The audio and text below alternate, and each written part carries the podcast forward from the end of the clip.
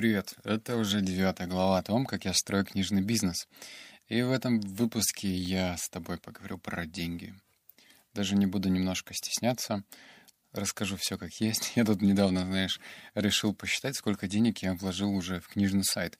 Не то чтобы я сильно удивился, но это было не особо приятно. Э, я вложил уже 250 тысяч, ну чуть-чуть больше я округлил. И это не особо приятно, просто потому что тот бизнес, который я делал всегда, он давал какие-то быстрые результаты. Неважно, положительные, негативные, то есть если я там зарабатывал деньги или терял деньги, но все-таки результат был. Хотя, знаешь, нет, вру. Был у меня как-то опыт э, со студией копирайтинга, там тоже очень все долго шло, но я вкладывал сильно меньше денег. И это был там 2016 15, ну, в общем, сильно давно.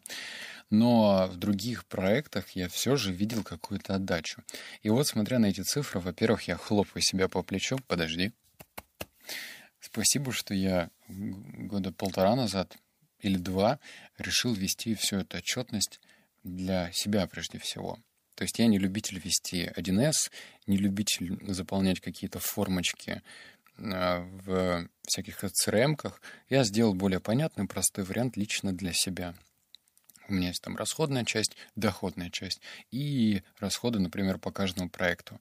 Я писал, писал, писал, и тут решил суммировать, потому что ну, близится конец года, и сумма не маленькая. Не маленькая еще, знаешь, почему? Потому что книжный сайт — это такая инвестиция сильно в долгую.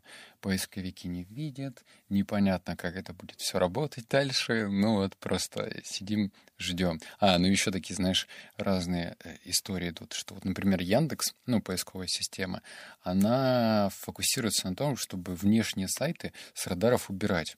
У них же есть Яндекс Дзен, там просто жесть какая-то происходит. Яндекс.Дзен — это по большей степени авторы, которые пришли, увидели какую-нибудь статью, как заработать на Яндекс.Цене, и берут какую-то, копируют информацию, чуть-чуть ее редактируют и выставляют как основную статью. И бывает такое, что, например, статья по здоровью из Дзена, то есть из какого-то человека, который там не знаю, сидит в Бангладеше, ему там 15 лет, он скопировал статью, выставил, и она будет выше, чем эта же статья от Men's Health, например или от JQ.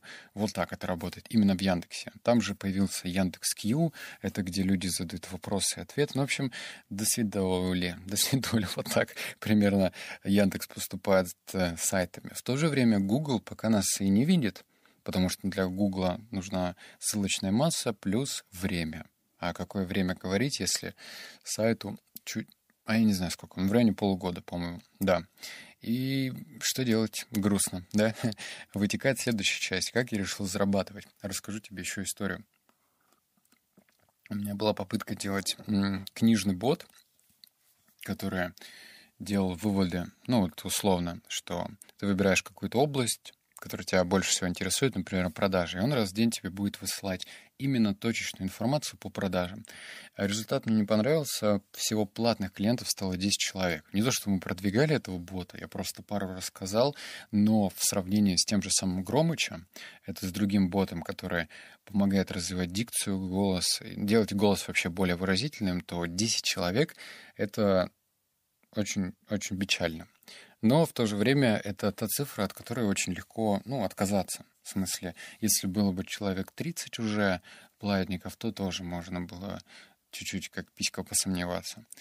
И я вот э, в конце предыдущего месяца, ноября, говорю партнеру, что давай все-таки прекратим книжного бота до тех пор, пока не придумаем какую-то более ценную вещь. То есть, видимо, этого недостаточно. То есть продукт сыроват. А значит, книжный бот идет в консервацию. В то же время я, я подумал, что, блин, надо, наверное, как-то на сайте зарабатывать. Нет, я не, не, не стал включать Google AdSense или что-то еще, когда вот это вот гиды для похудения и для увеличения членов ставят на сайте. Нет, нет, не особо интересно.